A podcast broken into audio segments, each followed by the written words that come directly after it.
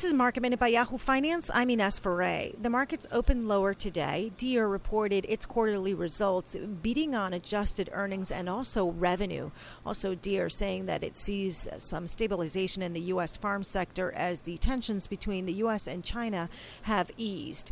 Dropbox skyrocketing today after beating on adjusted earnings as well as revenue.